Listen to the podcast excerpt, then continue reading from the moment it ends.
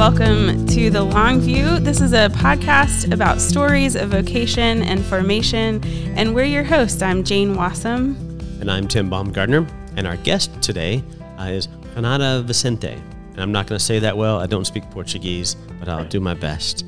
Uh, so, Renata um, graduated from Emmanuel um, about five years ago or so. Um, she grew up uh, in Brazil, in Goiânia, uh, and she worked as an advertiser and sort of in the creative world and a professional career before she came to the U.S. to, to get her MDiv at, at Emmanuel Christian Seminary. And, uh, and then she's been back uh, in Brazil, working in Brasilia at uh, First Christian Church in Taguatinga. Renata, welcome. We're so happy you're joining us. Thank you. I'm happy. I'm so happy for being here we would love for you to first of all tell us like a little bit more about your story if we got anything wrong about that. Yeah. Or the parts that are right my pronunciation yes. The parts that are right. But just yeah tell us a little bit more about your story and uh, and a little bit about how you got into seminary and ministry. So I grew up, as you said, in Goiânia, that it's the capital of the of Goiás, one of the states in Brazil. And my home church uh, had a great influence of American missionaries. It wasn't found by American missionaries, but um, they came to help in the beginning of the church. So I'm talking about the Fife family. Mm-hmm. So my dad was a kid when they came to our hometown, and then he was ordained when he was, I think, that 18. Oh. yeah, it was. He was ordained pretty young. So in the same ordination, they had my dad and Robert Fife. I think that he's the eldest son of the Fife family. So they grew up as best friends, and I grew up with Robert and their Delaney's kids. And when, and yeah, so Robert knows everything about Emmanuel. He, I think that he's still trying to finish his DMin. Oh, yeah. it is probably, it has been taking him almost seven, eight years. yeah. Still. He's a missionary right now in Portugal, so we have to, That's to okay. give him credit. It's taken yeah, me that yeah. long too, but I don't really have any excuses. Yeah. so uh, he told me about Emmanuel. He was the first person to talk to me about Emmanuel. And then we also had Valdeci da Silva in our home church, and he was sent out as a missionary to Spain. And after that, he went to the US, and now he's living in the US but working in Brazil for PBT. And so he mentioned about it, and he pushed me to go to Emmanuel. Okay. Uh, the reality was that I was working as uh, an advertiser and working in advertising agencies. But I knew that at some point in my life, I would go to, I would be a minister full time. Okay. And so uh, in 2010, I went to the US to visit Emmanuel, but it was the world economic crisis. So yes. Emmanuel didn't have uh, the full scholarship for international students.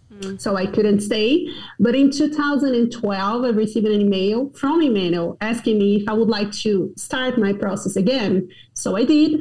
And Good. in 2013, I went to Emmanuel. Okay. That's great. Yeah, that's a quick rundown.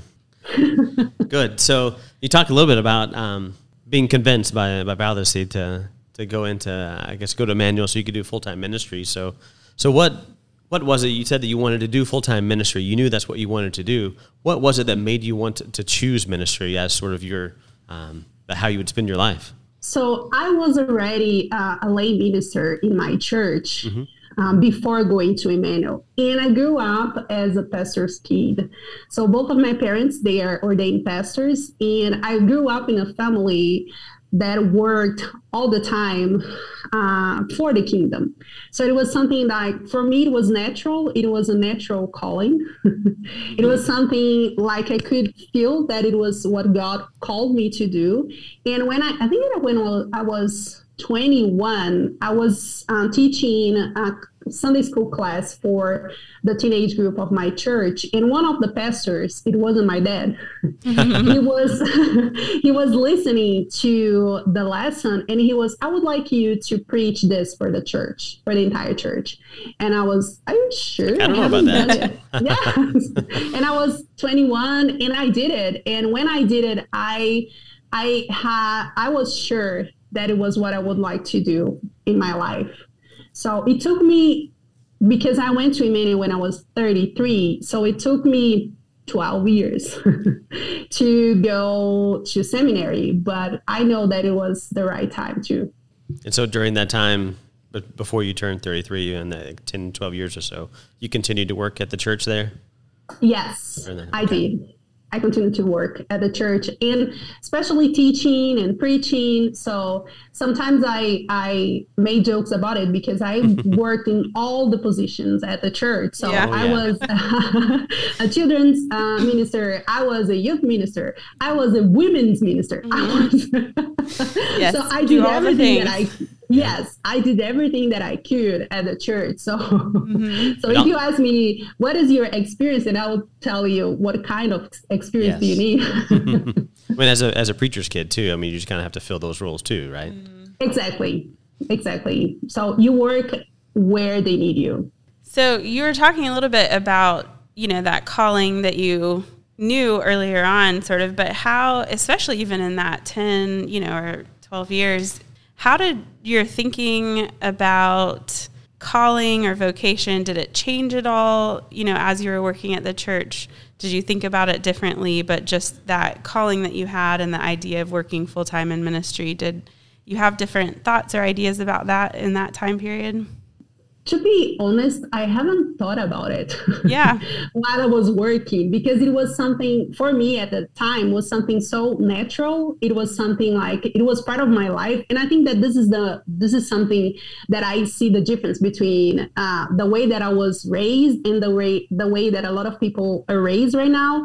It was we didn't have different departments in our lives so our church life it's, it was part of the our entire life yeah. So it wasn't something, oh, you do this for church and you do this for your life. So when I was mm-hmm. growing up, it was, yeah, this is your life.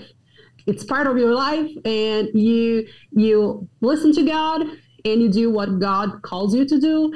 And sometimes it's teaching for kids, sometimes it's preaching for women, sometimes it's helping with the cleaning of the church. Right. And this is the the the main point. And now and when I was growing up, I sensed that God was calling me to preach and to teach. So this is why I went to Emmanuel. And also, um, I don't know how you feel about what I would say, but so, so, yeah, because I think that a lot of times we Brazilians are more mystics than mm-hmm. you. That's you're yeah. fine here. Yeah, yeah. we're one so, of you. We're one of you mystics. Yeah, I think so.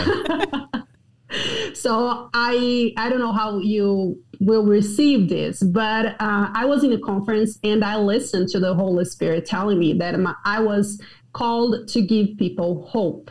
Mm. And for me, from this point on in my life, I try to everything that I do, I try to respect and to go through the lenses of hope.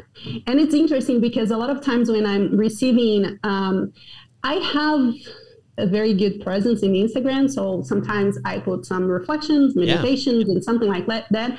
And one of the things that I listen to most is that you give me hope. Mm, and okay. so I think that I am fulfilling my calling and my vocation when I do this. And when I'm preaching or teaching or when I'm counseling someone, I try to give this to those around me. I try to give hope. So I, I've seen your social media stuff but unfortunately, as I already mentioned, I do not speak or read Portuguese. So I don't really know what it is you say. So I'll I'll look I'll look for uh, was it uh, is it I know es- Esperanza in Spanish is hope. What is it in Portuguese?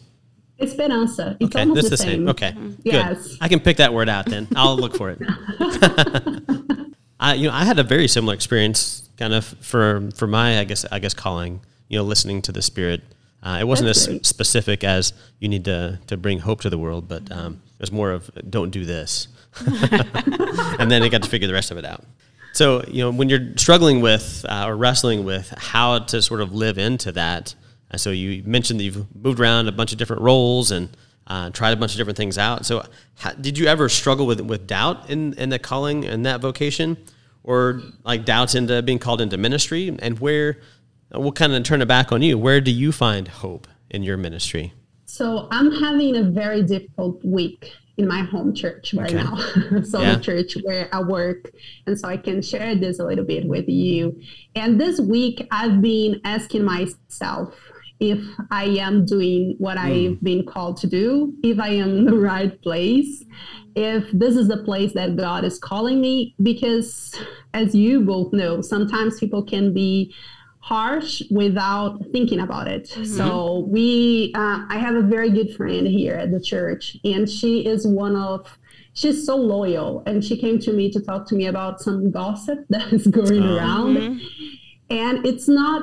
Um, it's not for me, at least. It's not. Uh, it's not easy to imagine that someone is talking something about me without coming to me and telling me what they're feeling, thinking.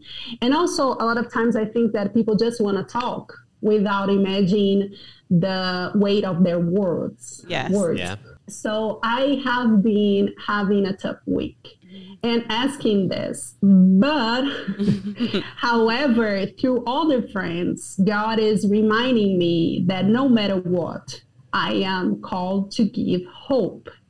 And I am finding hope in my friends' words. So it's amazing to see how I have been receiving messages and uh, even in on Instagram uh, from people that sometimes I didn't have a lot of relationship, but they are sending me, "Oh, I just want to tell you that your words are giving me hope and that you are very important to me, and I am hundred percent sure that God is has called you to do what you you're you're doing. You know, God is talking to me through them."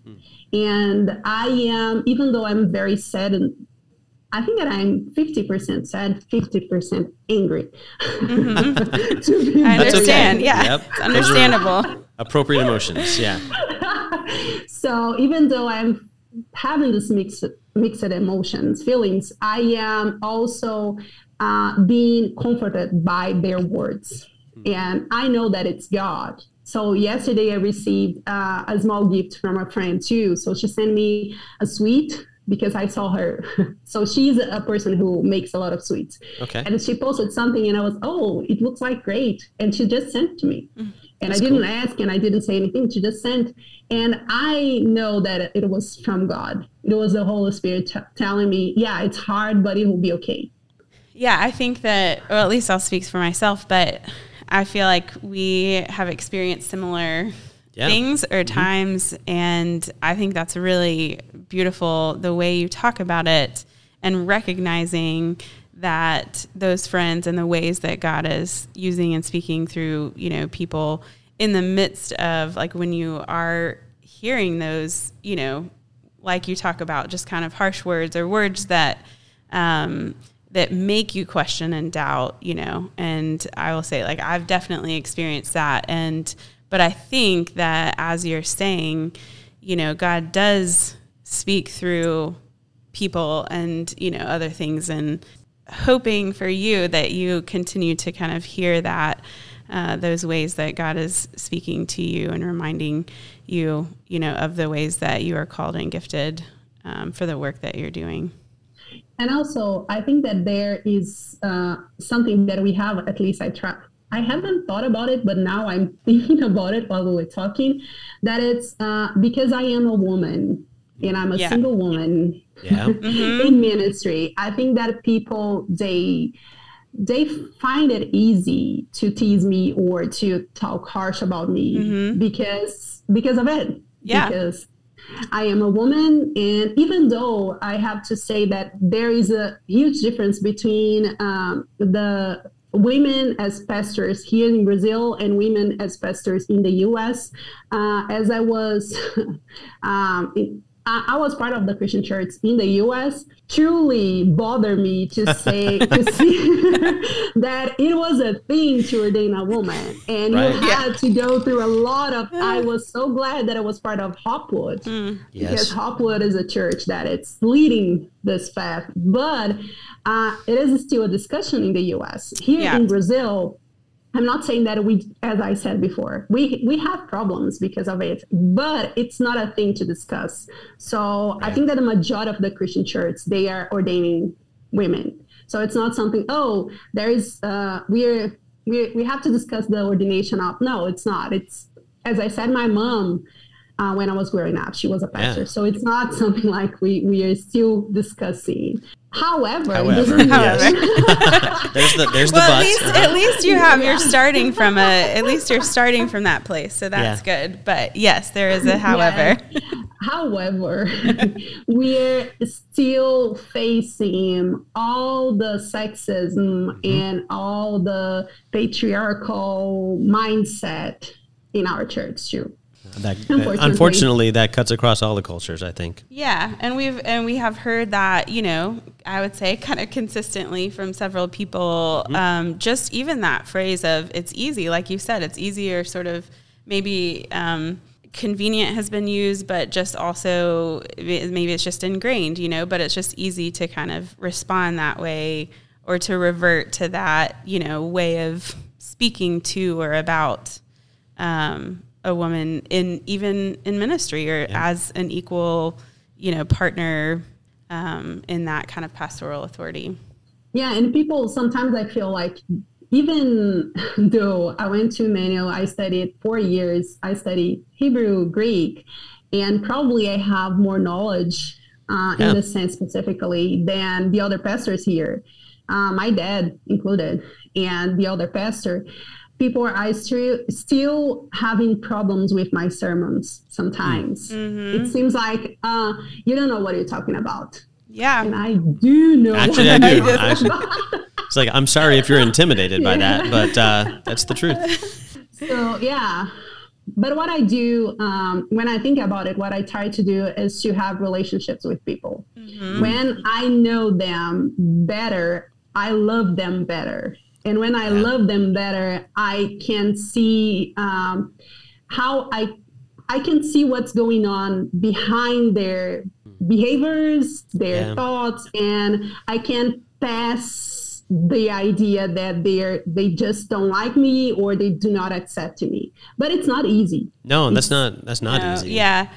And I mean, the thought that just sort of crosses my mind is there's not that kind of um, in- like expectation of maybe men to do that. Yeah, like right. there, there's it's almost like uh, sometimes a male may not be that relational or kind of have that separate. They can sort of have that separation. And Yeah, it's not something I have to think about or work past in order to get to what it is. I can still love this person behind the comments that they might have because a lot of those comments just don't happen because Right. I, I'm also I'm a guy who's in ministry. I'm a white guy who's in ministry, and so there are a lot of things that filters that just aren't there that I don't have to worry about. So I, it would take that for granted. Yeah. Well, and I mean, it's good. You know, we have talked about, like, I would identify that with that as well, but we have talked about how, you know, relationships are the basis for Yes, uh-huh. ministry. But when you're in that mode where that's, you know, it is extra exhausting as well. And so you Yeah. do have to kind of figure out where um, to do that. But when that's kind of seems to be, you know, almost a requirement to to work past a lot of these, you know, issues that we're talking about. It's just it is an interesting look at for women in ministry, but then also for males, like whether to have that same expectation or Yeah, some things might And be that- equal, but there's not equity in that. And that's why we are women in ministry. We are always exhausted because we are spending a lot of energy Yeah. doing things that our male colleagues are not doing. So Yeah. we have to spend energy uh, talking to people, having. It's not that I'm saying that we don't have to have relationships, but we have.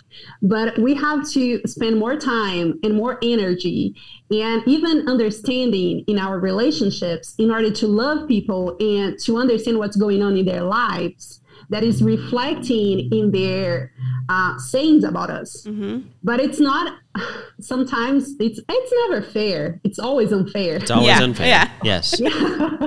but we have to do it Yeah. if we want to keep doing what we are called to do we have keep doing right. Well, and I mean, I guess maybe also a hope would be that that it there would be sort of a balancing Yeah. I mean, uh, a goal. That's a goal. there's a hope. It's a good hope to have. Yeah. but also i think about the next generations Mm-hmm. of Yes. women and so i do what i do for them too Mm. Yes. I work the way that I work to give them the hope that they can do whatever God is calling them to do, and they can have an easier, at least I hope, ne? Ne is Yes. Portuguese, sorry. uh, I just mixed the language. That's okay. Uh, so, ne is it's. I think the ne is our soul. So, I hope that they will have um, easier path. That that's it. Yeah, even more reason I think to kind of help create that balance because otherwise for them in the future if there's if the expectations are kind of unrealistic about that, they're just going to be more and more, you know, burnt out. Um, so I think even more reason to kind of help today men and women ministers and pastors to kind of create a little more balance of of that, you know, expectation. Yeah, that's the long view. Yeah. I wonder how different it is, um, you know, coming from South America versus North America, and how some of those differences are maybe better or worse depending on the context. Right? You're still dealing with the, the sexism, but maybe ordination is is an easier and more normal prospect. So it's frustrating. It is, and I have to share with you. My, I think it was my first cultural shock. I was in a preaching class with Aaron Weimer, Yeah. and I think that we were six students, only two male, four female students, and one of the female students were talking about the way that the her outfit when she was preaching. Oh. And also about lipstick, that she couldn't uh, wear lipstick because people were commenting about it. And I was shocked Wow. because I love red lipstick. Yeah. Here in Brazil, it wasn't a thing to think about it. So mm-hmm. when I'm preaching, I don't think a lot. Of course, I think about my outfit in a way that it's respectful, but I don't think about, oh, I have to look at this specific way in order to be respected. It's not this. So when she, she told me about, she was sharing about it, and I was, oh my goodness. Are you living in the Middle Ages? Yeah. Yeah.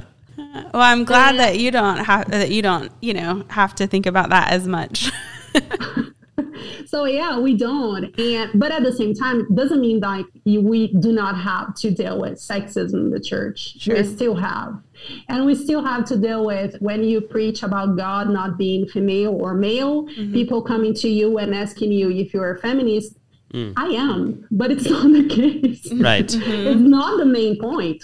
Mm-hmm. It's the thing that people still think about God as a male. And when you say God is no male or female, and people feel offended. So we still deal with it. Yeah. yeah. And we probably will for a few more generations. For sure. Unfortunately. Yeah. What hopes and dreams would you say that you have for ministry, for either or both your ministry there, but just uh, the work of the church? So I hope that we first recover from COVID because we are still in the process. And I think that as all the churches around the world, we are still trying to figure out our place Yeah. right now in the world after the pandemic. So we are still trying to figure out how we can be relevant and still be ourselves. So it has been very hard, but I guess we are doing our best. And uh, my hope is that we can find the way.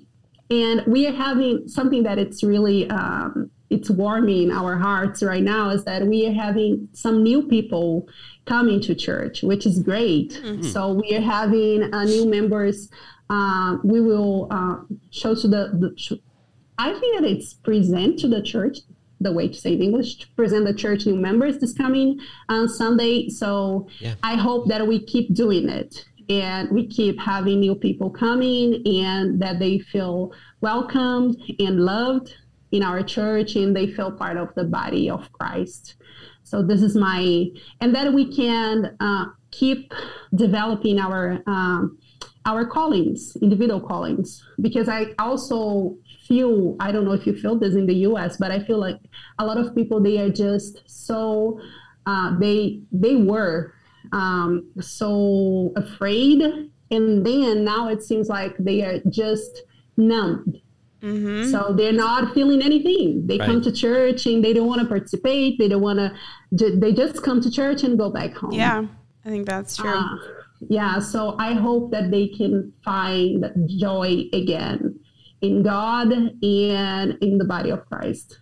And for me, yeah. personally, I hope to keep doing what God has called me to do even though I know that I will have a lot of this weeks weeks like this one that I'm having right, right now mm-hmm. uh, with difficulties and problems, I hope that I can look at God and not only at people. And I hope that God keeps showing up in my life and through the lives of my friends. Yeah, those are good hopes to have. Uh, like we, we should all hope for that. Yeah. Yeah. As you are sort of going through your ministry and thinking about just sort of where you've been and where you're headed. Or how does discernment play a part of that? What are some maybe spiritual practices that you have or um, things that you go through as you make decisions? So, what does discernment look like in your life? So, I can share first a testimony about uh, me going to Emmanuel uh, after uh, receiving the no because of the scholarship and the lack of full scholarship for international students. So this uh, is something like I shared every time with people because I think that it shows how God answers our desperate prayers. yeah. yeah. So I was uh, in, uh, stopped in the traffic line nearby my house coming from my job, and I was very tired in 2012. And I was so disappointed with my job, and I was just, I was feeling like I just had to quit. And so I talked to God just like this God, I need something new, but I need something new now. So do something. I don't know what you will do. I don't talk to God all the all the all the time, but this time I did. so do anything you can do, whatever you want to do, but just do something. Something in my life. and the next day, next day, I received the email from Emmanuel. Ah so yeah, so it was God answering my prayer. And normally, what I do is I pray and ask for people that I trust to pray for me too. Okay. So I've been thinking about going back to the US to um, pursue a PhD. And I am in this process of discernment, in the discernment process. And I've been asking some friends to pray with me and this is basically what I've been doing right now. So, prayer and reading the Bible also gives me a lot of insights and answers when I need them. And it's not uh, because people think, oh, I will open my Bible and the answer will be there. It's not right. that. Mm-hmm. it is in my time with God when I'm reading daily my Bible and He will say something through His Word uh, and through the text that I'm reading on that day. Yeah. I was going to say that's and an assumption that you have that God will speak to you when you go to Scripture. So that's mm-hmm. a different exactly. perspective than. Exactly, and also uh, God talks to me a lot through my friends too. So someone will come and tell me something and say something, and it will be an answer for something that I've been praying. Do you have so a maybe, certain? I'm just curious, but do you have a certain way that you like to do that daily kind of time of of scripture reading and prayer? Um, so I am more organized in reading the Bible than in praying. And this is something that my time as a mentor in Emmanuel is helping me mm-hmm. because I made a commitment with Joy Eden, yeah. who is my mentee, that we will have um, a regular prayer time. Mm-hmm. So, but normally what I do it is in the mornings, I so here in Brazil, I don't have it here to show you, and people in, on the podcast will not see it. That's okay. Sergio did the same thing. Yeah, that's okay. I have a we have a, a, specific Bible that it's called a Bible 365. Yes. Uh-huh. So they just basically they divide the Bible in. Mm-hmm for for the reading for a daily reading. So i've been following it and we have a text from the from the old testament from the new testament from psalms and from proverbs. Okay. And so this is basically what i've been reading right now. And i also uh, so i i am a person who reads and writes a lot. So when i'm reading normally i'm also writing Okay. and this is something that helps me a lot. And the prayer life as i said i am trying to do better because normally i do not do a regular prayer time i pray throughout the day Yeah. uh, so when i'm doing something when i'm i am a runner so when i'm running i do a lot of uh, uh, prayers because Yeah. of it Yeah. Okay. but in a specific time i am trying to do better Yeah. What? Um, so I guess leading into you know if you're telling someone, maybe even your mentee, but other people, people listening to this, what encouragement do you have for ways to stay open to God in your life, or maybe if they're seeking direction or discernment, what kind of encouragement would you say for them? I I think that it's something that we forget a lot, even though it's unforgettable. It should be hmm. unforgettable. Is that God loves us. So as He loves us, He want to talk to us, and He want to share um, His heart and His will with us. So the problem is that we are busy. and as we are so busy and we have so many voices in our minds and hearts, we are not listening to God. So I think that the first thing to do in order to discern the, the voice of God and to discern his will is to try to quiet your mind, your soul, your heart. Try to find a place or try to find a time when you can just be silent. And and i know that it's still hard hard to be silent Yes. and even when you when we are uh, in the midst of silence our our mind is still talking Yeah. uh, especially those who are anxious as i am so our mind So you know, right? uh, our mind is going everywhere. But when we have this time and when we quiet ourselves, uh, we can truly um, taste, be still, and know that I am God. And I think that this is the main, the most important thing to be still and to stay there and to stay with God and to know that He loves us and He truly wants to share His will with us, but we have to listen to Him. And it's hard to listen to Him when we're going everywhere all the time. And even when only our minds are going everywhere all the time. So be still. And It sounds so simple. Yeah. Make that sound so easy, right? Yeah, it sounds easy, but we all know how difficult it is. That's good advice. I think uh, something we should all do more of in our daily lives. Yeah. And this is also something like I think that we can learn from meditation to from mindfulness and we can apply in our Christian lives. So I try one of the things that my psychologist told me is that you truly love running because while you're running, you are running inside yourself. So you're going deeper in yourself. And it's so true because it's the time when I am more connected to myself and I'm more connected to God because I just don't allow my mind to freak out. because if my mind is freaking out, I cannot run. So I have to this to make it to be uh, quiet in order to run. And so I think that this is we have to find a way to quiet our minds and to go deeper in ourselves. And then when we do it, we can truly listen to the Holy Spirit. Yeah. It's hard to be in that posture. It is. It is. But I think that we we all have something that brings us to this place. And so for me, it's running. For you, it will be something completely different. But you also have something. So I think that some people they uh, they do gardening, and it can be while you were there.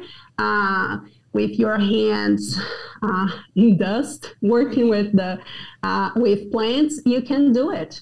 For some people, it's just staying quiet at home. For other people, I don't know. I did a lot of good prayer time while I was driving around my hometown. and sometimes I feel like other people will look at me inside my, my car talking alone, but I was not talking alone. I was talking to God and look at me and say, Oh God, she's crazy. So That's because you're a mystic. Yeah. That's the, that's the, they just don't know what they're missing. Yeah. Well, I, I hope people don't miss this podcast because I really enjoyed our conversation with you today. Uh, it's been fun kind of hearing a little bit uh, differences between cultures, but also some things that are that are the same. I feel like I'd, I'd like to ask you lots more questions. I know. So we might I know. Same here. We'll have to have you back again. yeah, it's been really fun to to hear some of your you know stories and just about um, your life right now. And we hope for many good things for you and all of your hopes and the ways I um, will continue to pray that God will be speaking through your friends and other things um, to you in your life right now. Yeah, and if you, you. uh, if you do come back to get your PhD, then you will definitely know more than the other folks in your church, without a doubt. But you probably already do. So. Yeah, probably so. yep. Well, uh, we would like to close our time together. Um, Mary Oliver is one of our favorite poets, and uh, so we'd like to close out with uh, her poem "Summer Day." You might be familiar with this one. Who made the world? Who made the swan and the black bear? Who made the grasshopper? This grasshopper, I mean, the one who has flung herself out of the grass, the one who is eating sugar out of my hand. Who is moving her jaws back and forth instead of up and down? Who is grazing around with her enormous and complicated eyes. Now she lifts her pale forearms and thoroughly washes her face. Now she snaps her wings open and floats away. I don't know exactly what a prayer is. I do know how to pay attention, how to fall down into the grass, how to kneel down in the grass. how to be idle and be blessed, how to stroll through the fields, which is what I've been doing all the day. Tell me, what else should I have done? Doesn't everything die at last and too soon? Tell me, what is it you plan to do with your one wild and precious life? Amen. Amen. The perfect ending. Great. Well, I'm so glad that we got to hang out and spend some time with you. Yeah, it's been great, and I hope that we talk again. And I hope your week gets better. Oh, thank you. Thank you for having me. It was a ple- oh, sorry, having me here. Yeah, Sure. it was a pleasure to be with you too. Thank you it's so been much. fun. Thanks for coming on with us. We'll see you later. See you. Bye.